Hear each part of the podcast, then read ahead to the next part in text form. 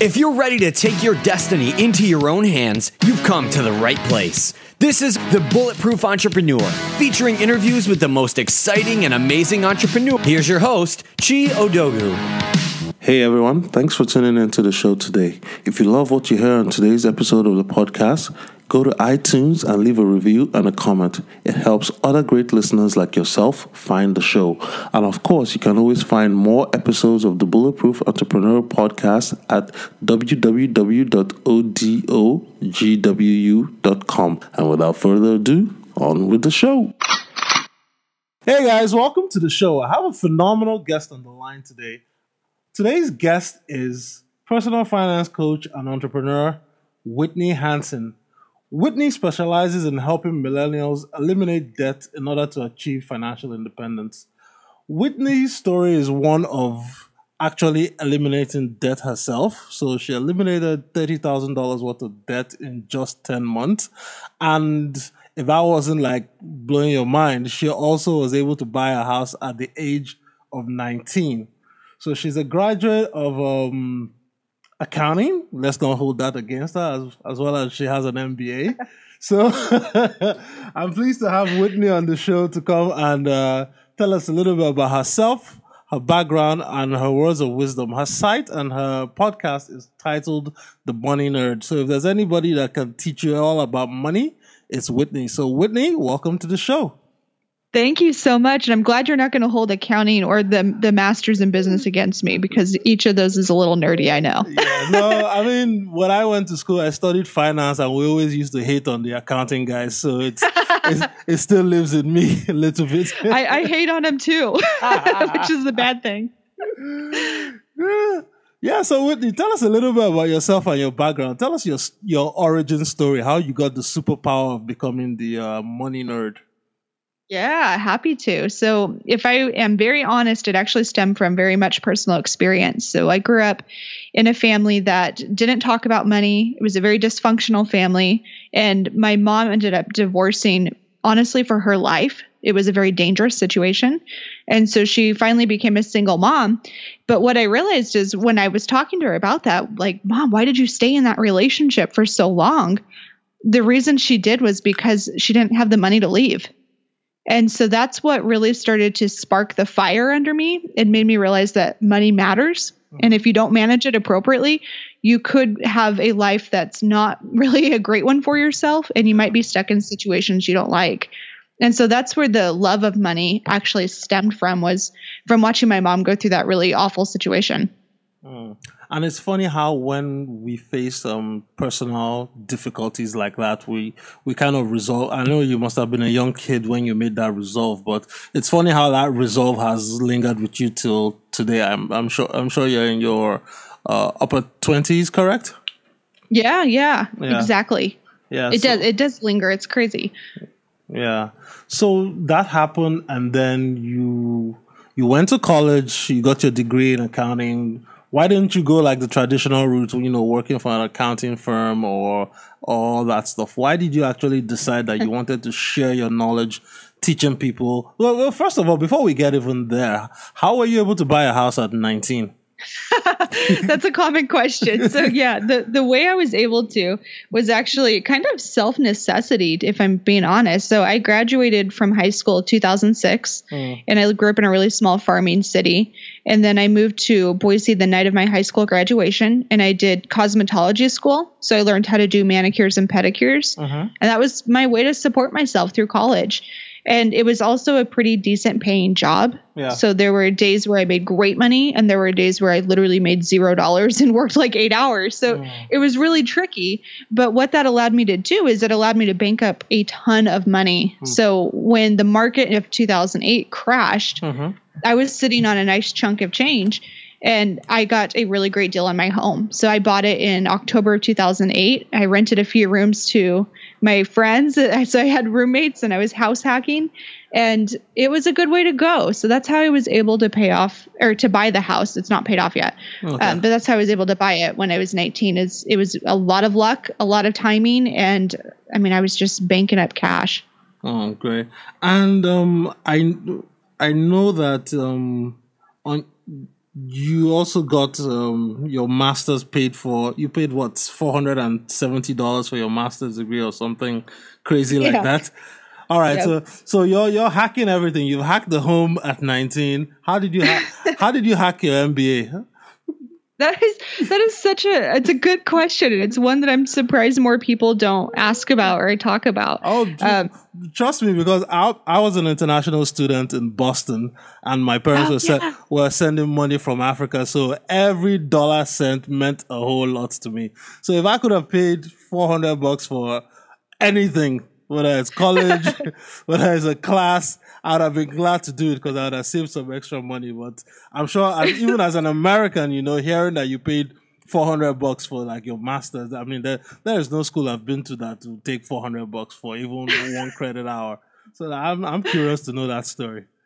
Yeah. So this, when I was going back for the master's degree, at that stage, I had just graduated from college. I had paid off the $30,000 of debt. And so I was done with debt for school. That was something I did not want to do ever again. Yeah. And once I got to that point, I worked in public accounting for about 2 years and absolutely hated it. So that's why I laugh, and I understand. I know the feeling. Yeah. It's not fun. No. So did that for a couple years, realized the cubicle life was not the life for me, and decided that corporate marketing might be a better fit. Because I'm kind of a creative person. I like to see things grow. I like to, run marketing campaigns. And so I went back for the master's degree. But before I did that, I looked and I made a list of how do I pay for college? What are all the different methods? And I wrote down cash flow. So I could work a couple jobs and save money that way.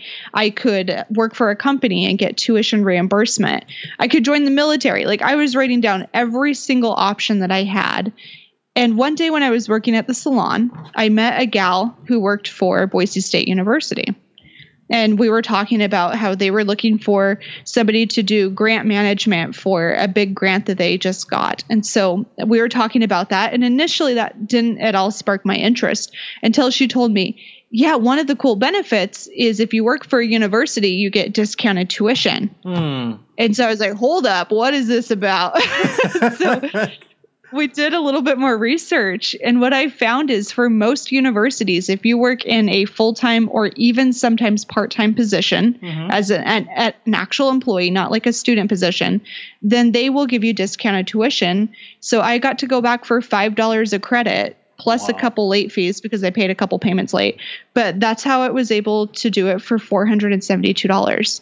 Wow, that's amazing. But I think it also goes to show you that, education as it is today is pretty much overpriced. Do you believe that? Yeah, completely overpriced. Because I mean, you could get a semester's worth of classes on Udemy for $10, and I'm thinking to myself, most of the guys teaching on Udemy are much better than the professors I had in school. So why are people spending so much money going to college and shelling out a couple thousand, 20-something thousand dollars a semester just for a piece of paper that would say, "Oh, you can do this"? No. I think about that often too. And it just drives me crazy to see how expensive education is when, like you said, there's sometimes even better alternatives through Udemy or other online courses. Yeah. And I think, honestly, it's a society thing. Yeah. Here in America, we're just trained that higher education is the solution and that it's worth the investment no matter what. And sometimes that's really not the case. Yeah. And in addition to higher education, you get all the certifications, your CPA, CFA, all that stuff. And I just find that a lot of people get and acquire all those certifications, but they have giftings and skill sets and so many other things that could bring more money for them if they were to apply themselves in their gifts rather than just acquire certificates and try and stand in line to get a job. Because I know even in America as well as here in Africa where I am, it's very difficult to get a job no matter how credentialed or how qualified you are. I even knew a bunch of Harvard grads that during that 2008, 2009 period were actually delivering pizza because they couldn't find work. Yeah, it's such a common thing. I think recent stats that I read were about millennials were saying that millennials are the most highly educated we've ever had in America, yet they're the most underemployed. Yeah. And that's so sad. I know. So in your opinion, why are millennials finding it so hard to achieve financial independence? Yeah, millennials deal with a very different struggle than some of the other generations that have came through, and primarily because we are very much an instant gratification kind of society. Mm-hmm. So we have access to everything we want by internet, by a click of a button. We can order anything from our phone. It's crazy. And so because of that instant gratification, it's so much easier for people to say yes instead of no. Uh-huh. And with your financial life, especially when it comes to financial success, you have to train yourself to say no to the right things and yes to the right things. And it's just so easy for us to just swipe a card and get everything we want at the tip of our fingers. And that, I think that's really where the problem stems from. Mm. That's crazy. And I know the whole student debt issue also compounds to that. So it's just sad. So so you got started in your business. You know, I read your story online. You were training your family, and then you got to train some people in school before you now built your business out. But I want to get the reason why you decided that you wanted to launch this business, being the millennial money coach, so to speak. Yeah. Why did you build this business, and how did you start building the business? Oh, it's a good question, because I've always been very entrepreneurial. Like, I was always slinging stuff on the playground, selling candy and all kinds of weird stuff. But I didn't actually think this could be a career. I mean, it wasn't really in my wheelhouse. So how the business stemmed from was I was coaching people for fun. I was sick of accounting, and I was making a couple $100s a month off of coaching people. Mm. And that was primarily because they were forcing me to take their money, because I thought, why am I charging for this? It's so easy for me to do. I don't want to charge. That's not right. Yeah. So I dealt with that quite a bit. And then when I went back to school, I heard about a program called Venture College, which is a Boise State program. And the whole goal of it is, can we spur economic development by helping college kids start businesses while they're still students? And I said, yeah, let me try that. That would be kind of fun. Mm-hmm. And that's where it all blossoms. So I'm very much a believer in lean startup methodology. So bootstrap as much as you possibly can. Mm-hmm. And when I first started the business, it was not helping millennial women, which it is today. Yeah. It was helping high school students. And so I started teaching in-person high school workshops at Venture College, and just marketing it, trying to get people in the door, trying to get butts in seats. And it was good. I made some good money initially. But it wasn't very fulfilling for me. Uh-huh. So I definitely like working with millennial females that have debt, have an income, and are actually living in the real world instead of this fictional, if I had money, what would I do kind of world that a lot of high school students live in. Yeah. So it's just different, but that's where it really stemmed from, man. Mm. And I know that it took you a while before you figured out who was your ideal customer, who was the person that would need your services the most. So talk about those dark and difficult days where, you know, you just felt like quitting, you just felt like giving up, but you were still able to, you know, get up out of bed and then put one foot in front of the other, go teach people, and just keep going on the journey. Because people actually think that once you're an entrepreneur, the moment you get your website up and you start selling stuff, people are going to flood and buy, and you're going to be able to ride on a private jet the next day. But for you, this journey has been going on almost since 2012, correct? Uh-huh. Just about, yeah. I love that, because I think you're spot on, and I'm still waiting for my private jet. So when it gets here, I'll let you know. But I love that you asked this question about times that are dark and you might want to quit. I'm going to be very frank with you. I probably want to quit at least once a month. Mm. It's a lot, because it's a lot of work and a lot of pressure. Yes, it is. And it's constant. I think the mental struggle is harder than anything else. Like when people say entrepreneurship is hard, what they're meaning is it's mentally a challenge. Yeah. It's totally difficult. So one time in specific that I could think of where I was ready just to like throw up the deuces and peace out was, I was going through this process of trying to learn how to start a website and just transitioning everything I'd been working on into the online world. And so that tech curve was so high, and I didn't have the money at the time to hire it, that I had to like really try to figure it out. And there were days where I remember one time my website crashed and I'm like, what do you do about this? Like, how do you even handle a website crash? And so that usually caused quite a few little mishaps for me. Yeah. Another time recently that I have felt like not necessarily quitting, but really confused and frustrated and unsure of what I do next is when I started getting more into the one-on-one coaching. Uh-huh. And when I started that, it was great until I started realizing that there were a lot of people that needed my services that couldn't actually afford coaching. And that was this really tough moment for me of feeling like, am I doing the right thing by working with people when I'm looking at their bank account? And sometimes that money's not better spent on coaching. It's better spent on groceries. Yeah. And so that was a really tough time for me, is trying to figure out how to work with those clients. Okay. So in a situation like that, where you know the person needs the service, but at the same time, they can't afford the service, how did you navigate that? Because I've read stories where, and I've struggled with that too, where I know I get emails from someone that wants coaching and they'll say, you know, I can't afford it. I could you just do it for free for me? I would work real hard. And then I'm thinking to myself, all the things I've ever done in my life and people I've worked and noticed people do for free, they've never really applied themselves and put their all into this. I don't know if you've gotten the same experience.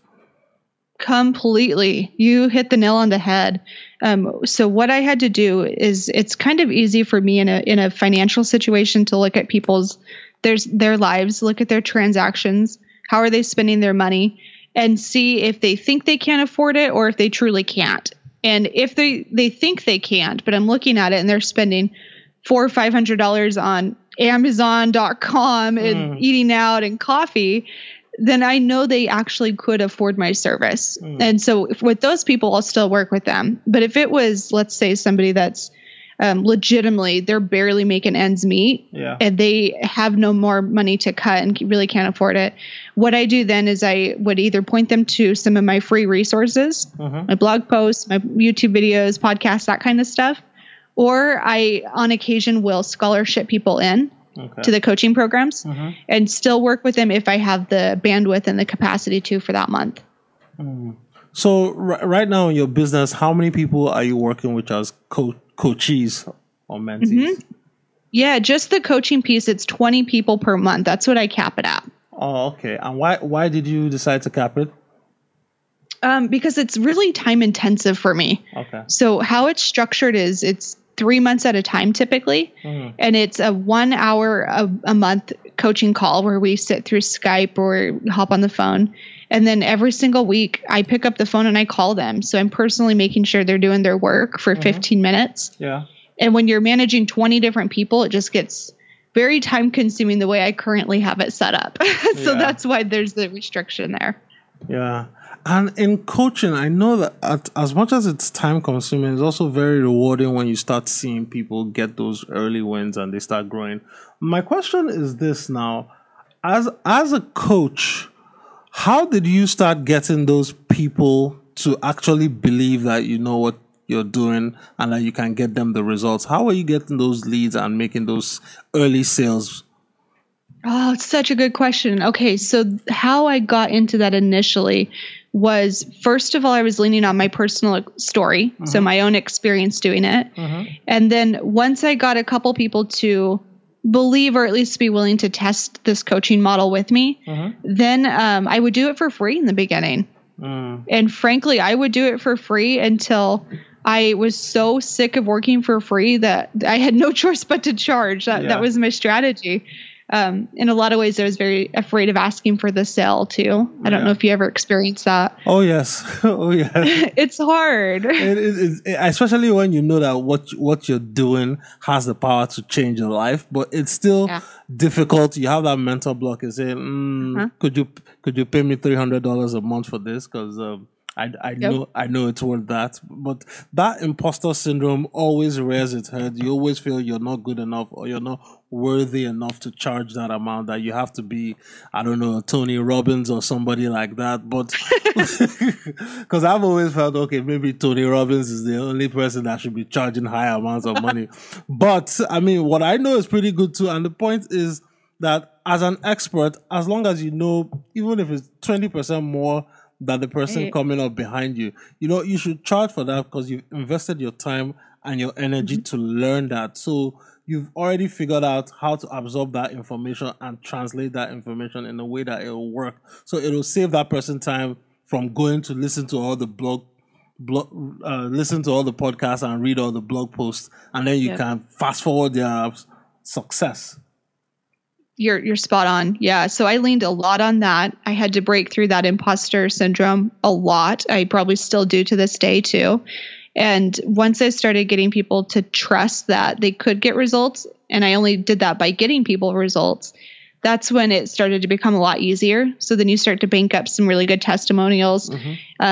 And I've worked with enough people now over the years that I know that my average client will pay off at least $1,200 within a month and a half. And so the fee that I charge for coaching, it's only $500 for 3 months. So I know that it's a good moneymaker for them. It's a good return on their investment. And so I've done a lot of data points now that I do know that. But before, I didn't have that information. So I was just working with people, anybody that would listen to me, teaching workshops, practicing myself, and building up my own confidence as well. That's great. So as you've done all this and you've gotten all the data points, what are some savvy money habits that millennials need to start implementing in order to have themselves on the right path to financial independence? Yeah, it's so good. This is for business and for your personal life. The first thing you have to do is you have to budget. You really do. It's not a fun word. People think it's like the most unsexy thing in the world when they hear budgeting. But that's where all of your financial plans start. And so it doesn't have to be complicated. You can use Excel, you can use pen and paper, like it really doesn't matter. But you've got to have a plan for every single dollar that you have. And you make sure that dollar is doing something that ideally helps better your life. And you're not just eating all of your money. That tends to be common too. So that the budget is the first thing people can do to really start seeing some good results. Give us like two more pieces of advice. Yeah, let's do it. So the next one too is once you start to put together your budget, it's not enough just to create it. You have to actually check in with yourself. So I recommend people do a 15-minute, what I call money date with themselves. And every week, maybe it's Sunday at noon, you have this 15-minute meeting with yourself where you pull up your budget, you look at your bank statements, and you see how much did you actually spend on each of these different categories so far. And what that does is it helps you prevent from overspending. So when you look at this and you said, I'm going to spend $200 a month on eating out, and you've already spent $150, and you're barely a week into the month, you know, you've got to be really careful or you've got to be a little bit more conscious. So that's the other piece too. And then lastly, I think there's a couple key things that you can do that help you with your financial life in general. And that's the first one is to aggressively pay down debt. So I'm a big fan of the debt snowball. I'm not sure if have you heard of the snowball before? No, I've not. Oh, you're going to love it. Okay. So I'll teach you a little bit about it. So let me off it. Lay it on me. Yeah. You're going to like it. So the debt snowball really keys into psychology and a little bit more into the behavioral economic side. Okay. And so basically what that means is you would list every single debt out that you have in order from smallest debt to largest debt. And then all the math nerds are going to hate me for saying this. You focus on the smallest debt first, regardless of what that interest rate is. And people are like, wait, but if I pay off the highest interest rate, don't I save more money? And the answer is, yeah, you're not wrong. You would. But this is where the psychology piece comes in. If you're focusing on that small debt, you're getting little wins. And so you can pat yourself on the back and be like, heck yeah, I'm kicking butt. And you get more excited about your plan. So therefore, you're going to pay it off a lot more quickly. And then when you pay off that first debt, whatever that amount was, say it's $100 a month that payment was, then you take that debt, that $100, and you roll it to your next smallest debt. and you pay whatever that amount is plus that extra $100. Yeah. And you keep doing it. And it builds like a little snowball. Yeah. And eventually you're debt free. And it's such a good way to go because people get really excited when they see the progress. Yeah. Yeah. So I guess my next question is this. Now, once you want to start paying off your debt aggressively using this snowball technique, I know you studied cosmetology and that's what you used to pay your way through school. So how can someone either start getting some extra income to help them paying off the debt or getting into some side hustles that they can use to acquire money? Because relying on one paycheck enough, I don't think it's going to be sufficient to pay off all the debt. Yeah, no, I completely agree with you. One paycheck is typically not enough to pay off debt, especially if you're trying to do it a lot more quickly than you can. Some of the easiest side hustles that I see is freelance writing. So easy. There's platforms like Upwork and there's Fiverr. There's so many different platforms where you can create a profile and start to try to get freelance work where you're getting paid to write articles. Yeah. That's a good way to go. Another good way to go too on the writing side is making a list of every single business or every blog that pays for guest posting. Yeah. And then reaching out to them. Most of these places pay between $100 and $150 for one article. Yeah. And if you do that a few times a month, I mean, that's a nice chunk of change. Mm-hmm. So I think that's an easy way to go. And I say that one first because it's you do it on your own time. Yeah. You know, if you want to write at midnight, cool. So that's another easy way to go. There's the normal part-time job, which you can do, but I'm just not a huge fan of. Yeah, because you're trading time for dollars, right? And you suck up all your mental energies once you finish one job to go to the next. And it's not much dollars either. Yeah. It's not very much money. I know. So getting creative, I think, with people. So it's like there's people like you and I that are podcasters. Yeah. That, you know, editing's not fun. So if somebody was to come to me and say, hey, I can edit your podcast. Here's some of my work. This is how much I charge. That's valuable. Oh. And that gets you away from trading your time for dollars, at least in the $8 to $9 range. Yeah. And believe me, I was just telling another podcaster today that I'm actually going to quit editing because that, I feel, is just killing my spirit. I feel ya. I'm so glad you said that.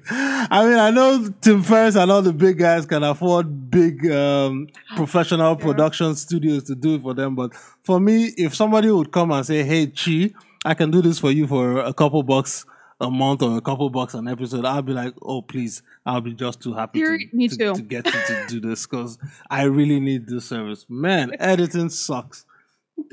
It's the word. It's so time consuming.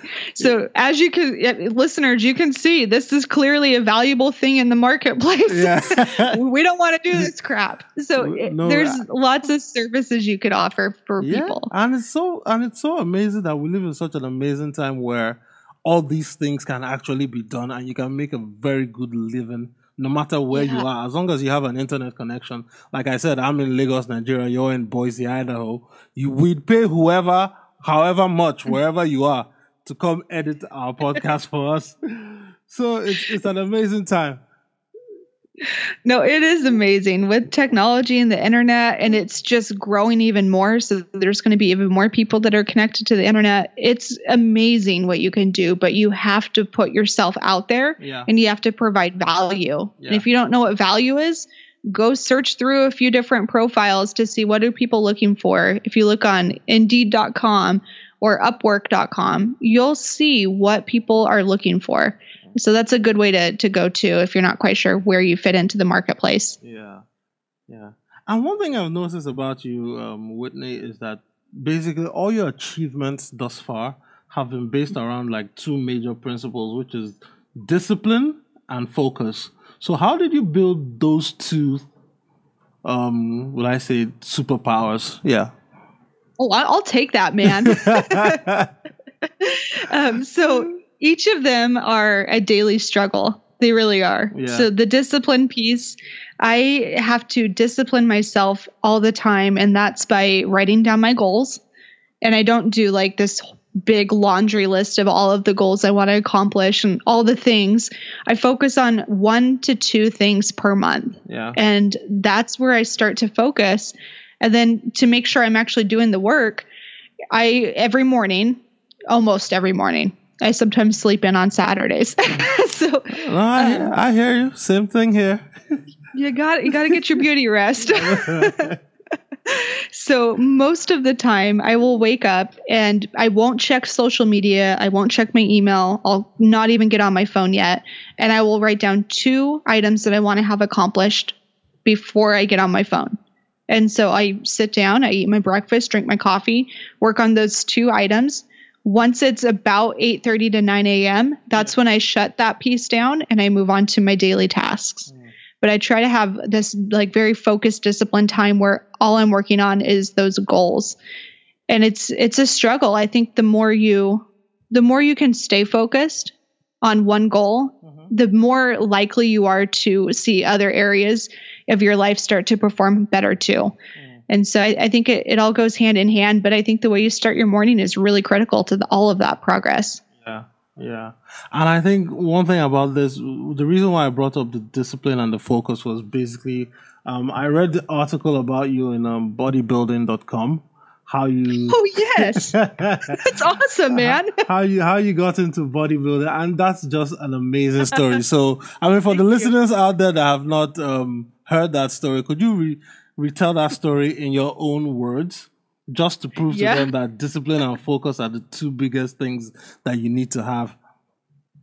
It's true. So that story, that is so funny because at that same time is also when I paid off all of the debt.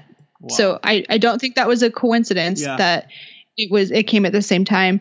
But I was about 30 pounds overweight and I was walking with my fiance, now at the time boyfriend, in downtown Boise. And it was the worst moment, man, because a homeless guy came up to me and asked me if I was pregnant. Oh my gosh. And I was like, I'm not pregnant. I was like, oh my boyfriend was cracking up, of course. And I'm like ready to cry. I'm like, what? And so that's when it was like this trigger moment. Yeah. And right then I'm like, nope, I'm going to lose weight and I'm going to pay off debt and I'm going to get my life together. And it was that one moment that really changed everything. And so I started hitting the gym and I was lifting weights. I still do to this day and lost all of the weight from running and lifting weights and just watching my diet. And at that same time is when I was paying off debt. And so I was very focused on those 2 areas, which use the exact same skills, it turns out. Yeah. The same skill to get your butt to the gym is the exact same one that you use to stick to a budget. Mm. And so that's where it all really stemmed from.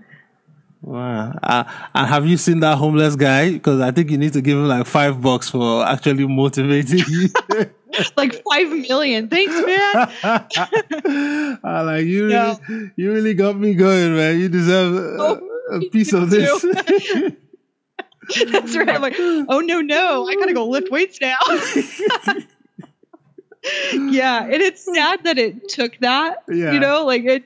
Some random stranger asked me if I'm pregnant to get to that point. But sometimes that's what we need in life is somebody call us out. Yeah. And then it sparks this moment of, I'll show you. Yeah, exactly. I know exactly how you feel. Because I remember, I think it was one of the bosses I had or something like that when we were doing some work and they were just like dismissive because I put in something, but I missed something. And the guy was just like, oh, psh, you don't know shit. And I was like, okay, I'll show you. And since then, I was just like, any opportunity I had to crush him, he was my boss. But any opportunity I had, I just didn't care. I would let him have it just to let him know that I know what I'm talking about and I know who I am. And you can't just say shit about me and get away scot-free. So yeah, I absolutely know the feeling. I know the feeling. So as we start to transition towards the end of the show, Whitney, I have some few wrapping up questions for you. So the first one is this: looking back on your journey thus far, is there anything you think you could have done differently to help you fast track your path to success? I think that the first thing that comes to mind for me is I could have putting myself out there faster and sooner, and not worried so much about what do I think of myself and what do other people think of myself. I definitely would have did that much sooner, even though it's uncomfortable. I wish I would have did that and asking for the sell faster. Yeah. And it's so hard, especially with the YouTube videos, correct? Yeah. Yeah. Because, oh my gosh, yes. I'm just starting to do YouTube this week, and I did my first video, and I'm like, I don't want to go back in front of the camera. I just want my microphone. It's so awkward. So I completely understand. And the next question is for millennials out there that are still struggling in terms of figuring out what they want to do with their lives, how they're going to, live their lives and start making a living going forward, given all the changes around, the rise of artificial intelligence, unemployment beginning to skyrocket again as robots continue to take the work away due to automation. What do you have in terms of advice for those people that are still unsure about what the future holds? Oh, I think that trying to predict the future is one of the hardest and scariest things in the world. So the best thing that you can do is really network your hiney off, meet people in every different industry, and just talk to them. And I think once you start to understand what's actually going on in different industries, you are not only expanding your network. So when you're looking for a job, you're going to be a lot more, people will think of you faster than if they didn't know you at all. And then you start to learn about other industries as well. So I think that's probably my biggest advice for people is just go network and learn firsthand, not just about reading from different articles and publications. Mm. And the final question, for someone who, for example, says, hey, I love what Whitney is doing. I wish I could be like Whitney. What are some steps that person can take to try and emulate your specific success up until this point? Yeah. So I would say the first thing to do is look internally. So look at yourself and figure out, are there certain action items I could do that would help instill confidence in me? So that people would actually trust what I'm trying to do. So if you're trying to go into the financial world, it's clean up your own financial life, start to build in your own financial habits that are successful and healthy, and then just start to get those testimonials, work with people for free. It's okay in the very, very beginning. You've got to get that practice. And then eventually you can start to charge quite a bit of money for what you do. But I think starting with yourself as the case study is almost always the best way to go. Great. And with that said, we've reached the end of the show. I really want to thank you for coming to share your words of wisdom, Whitney. So where can people find you and learn more about you? And what projects do you have coming up for now up until the rest of the year? Yeah, I appreciate it. So the best place to go to learn more about me and my work is WhitneyHansen.com. On there, you'll see free courses, my blog posts, my podcast, and then one project that I'm really excited about, and I think you'll appreciate this too, is because I'm getting back into YouTube. Mm. So I'm going to be right there with you in the trenches again. Great. And I'll link to that in the show notes. So Whitney, it's been a pleasure having you on the show. I really enjoyed the hour we spent talking and sharing some words of wisdom, especially helping millennials get out of debt and get on the pathway to financial independence and financial success. So thanks for coming on to share your story. Thank you so much. I appreciate you having me. Hey everyone, thanks for tuning into the show today. If you love what you hear on today's episode of the podcast, go to iTunes and leave a review and a comment. It helps other great listeners like yourself find the show. And of course, you can always find more episodes of the Bulletproof Entrepreneur podcast at www.odogwu.com.